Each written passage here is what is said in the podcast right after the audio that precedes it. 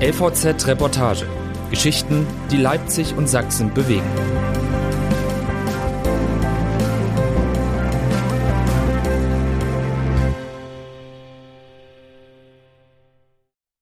Die Sachen der anderen.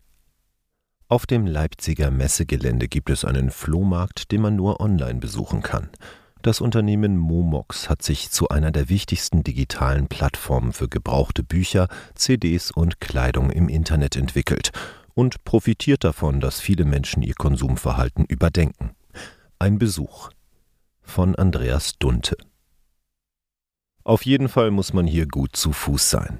Zwar hält der Bus direkt vor dem Momox-Firmengebäude, auch Parkplätze sind ausreichend zu finden, aber um in die Hallen des Händlers für gebrauchte Bücher und Modeartikel zu kommen, muss man erstmal die Treppen hinabsteigen, denn der Zugang zum Arbeitsplatz führt durch einen langen, gekachelten Gang unter den Hallen, an dessen Ende alles das, was andere Menschen aussortiert haben aus ihrem Leben und was anderswo ein neues Zuhause finden soll.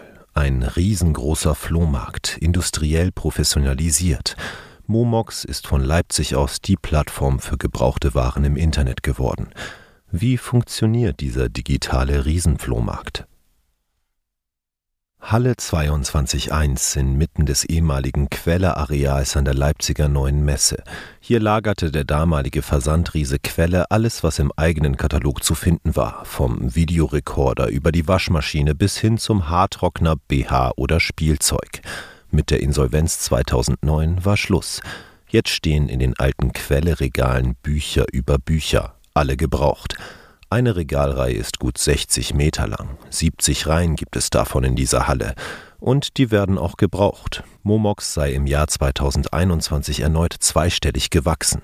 Von insgesamt 335 Millionen Euro Umsatz entfallen allein 275 Millionen auf Bücher und andere Medien, die Momox im eigenen Onlineshop Medimops oder über Amazon und eBay unter die Leute bringt. Wenn man über diese Plattformen gebrauchte Bücher kauft, sind sie meist aus den Leipziger Hallen.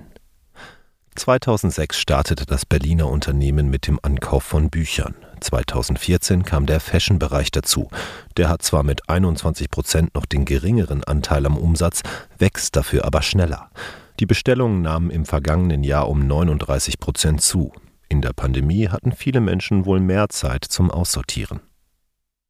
Auf dem Messegelände hat Momox 4 Hallen angemietet. Insgesamt 14 Millionen Artikel lagern bei uns, erklärt eine Momox-Angestellte. 10 Millionen davon sind Bücher, DVDs, CDs und Spiele. Es gibt sogar eine Regalfront voller alter Kalender. Tiermotive sind zu sehen, Aktfotografien, Malereien, Landschaften. Auch Schallplatten sind zu finden. Allerdings fristen die schwarzen Vinylscheiben ein Schattendasein angesichts der schieren Unmenge an Büchern. Im Unterschied zu Buchläden oder Büchereien bleibt das Einsortieren der Bücher für den Betrachter ein Mysterium. Da steht Frank Fabians Die geheime Geschichte von Jesus Christus zwischen Stalins Verbrechen von Leo Trotzki und Anniks göttliche Desserts. Oder Die Römer in Nordrhein-Westfalen neben Familienrecht 6. Auflage. Momox-Sprecherin Alisa Findling liefert die Erklärung dafür. Alle Bücher werden mit einem Code versehen und von einem selbstentwickelten Algorithmus entsprechend eingelagert. Was auf den ersten Blick chaotisch wirkt, sei höchst effizient. In den vorderen Regalreihen lagern Bücher, Filme oder Spiele, die oft nachgefragt werden und deshalb nicht lange in den Regalen verweilen. Zu diesen Schnelldrehern, wie es hier heißt, gehören die Harry-Potter-Romane, Chick von Wolfgang Herrndorf oder Achtsam Morden von Carsten Dusse. Unter den Top 10 der Sachbücher bei Momox finden sich Damen mit Charme von Stefanie Stahl oder Am Arsch vorbei geht auch ein Weg von Alexandra Reinwart. Wie hoch die Nachfrage nach dem gebrauchten Produkt ist, erfährt der Kunde auch, wenn er in der Smartphone-App das abzugebende Produkt scannt. Der Preis, den er für den Verkauf bekommt, bemisst sich auch an der Nachfrage. Der Algorithmus stellt auch die Picklisten für die Mitarbeiterinnen und Mitarbeiter im Lager so zusammen, dass die Wege nicht zu lang werden, sagt das Unternehmen. Die aus den Regalen genommenen Artikel landen dann in einer Plastikkiste. Diese wird aufs Förderband gesetzt, das im Versandbereich stoppt.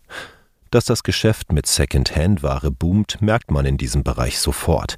Jede der Stationen ist besetzt. An 6 Tagen in der Woche verpacken die Frauen und Männer hier im 3-Schicht-System gebrauchte Dinge und verschicken sie an die Kunden, die die gebrauchten Sachen der anderen im Internet bestellt haben.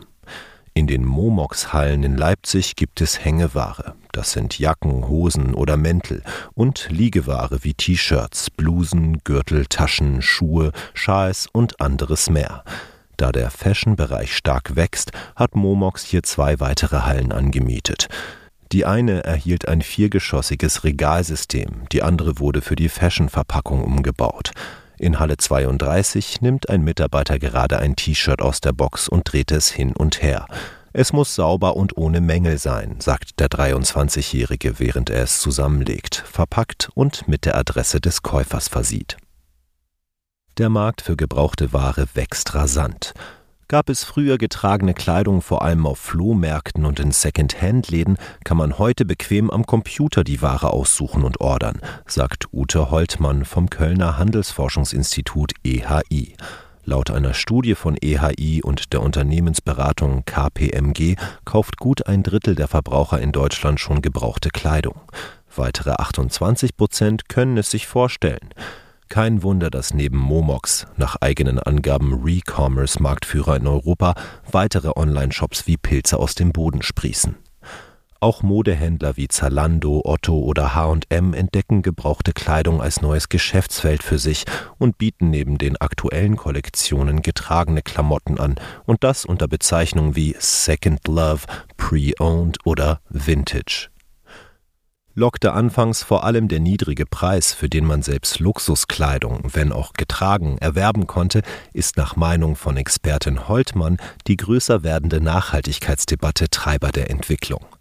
Kleidung aus zweiter Hand ist die nachhaltigere Kleidung, denn sie muss gar nicht erst produziert werden. Das passe ins Wertebild vieler, sogar beim Shoppen etwas Gutes zu tun. Stark im Kommen sind Plattformen, auf denen die Kunden ihre Ware selbst anbieten und dann auch selbst verkaufen können. Mädchenflohmarkt oder Vinted sind Beispiele dafür. Momox setzt auf eine andere Strategie. Laut Firmenchef Heiner Kruke bezahle man zwar nicht den besten Preis, der am Markt zu erzielen ist, dafür nehme man dem Kunden eine Menge Arbeit ab. So wird beim Ankauf im Netz vergleichsweise wenig abgefragt. Das Fotografieren der Ware übernehmen Beschäftigte am Momox-Standort im polnischen Stettin. Sie bestimmen auch Farbe und Material, messen mitunter sogar die Größe nach, falls der Kunde das vergessen hat.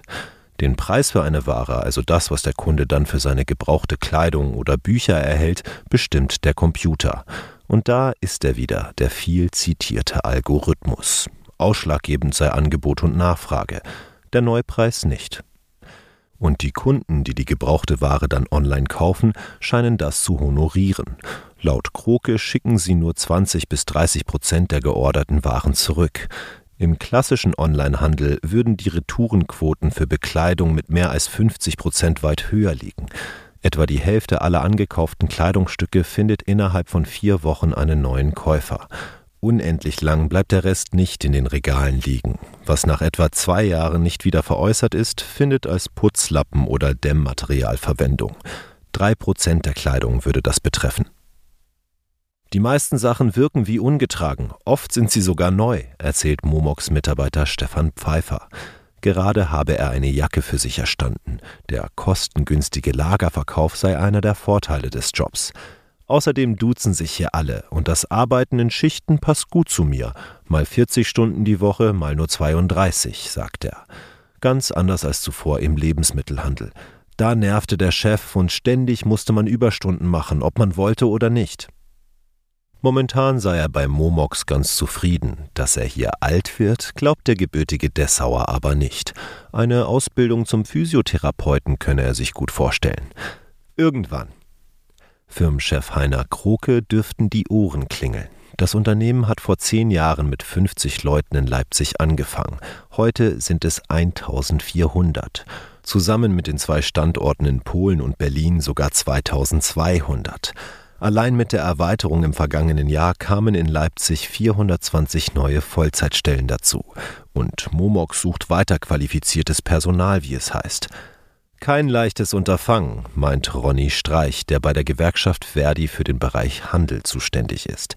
Die zahlreichen Logistiker, die sich in der Region um Leipzig und Halle angesiedelt haben, konkurrieren bei der Suche nach neuen Beschäftigten. Streich: Insgesamt ist der Leistungsdruck bei Momox wie in der Branche generell sehr hoch. Als positiv bezeichnet er es, dass Momox seit Januar einen Stundenlohn von 12 € zahlt und damit der Fluktuation im Unternehmen entgegenwirken will.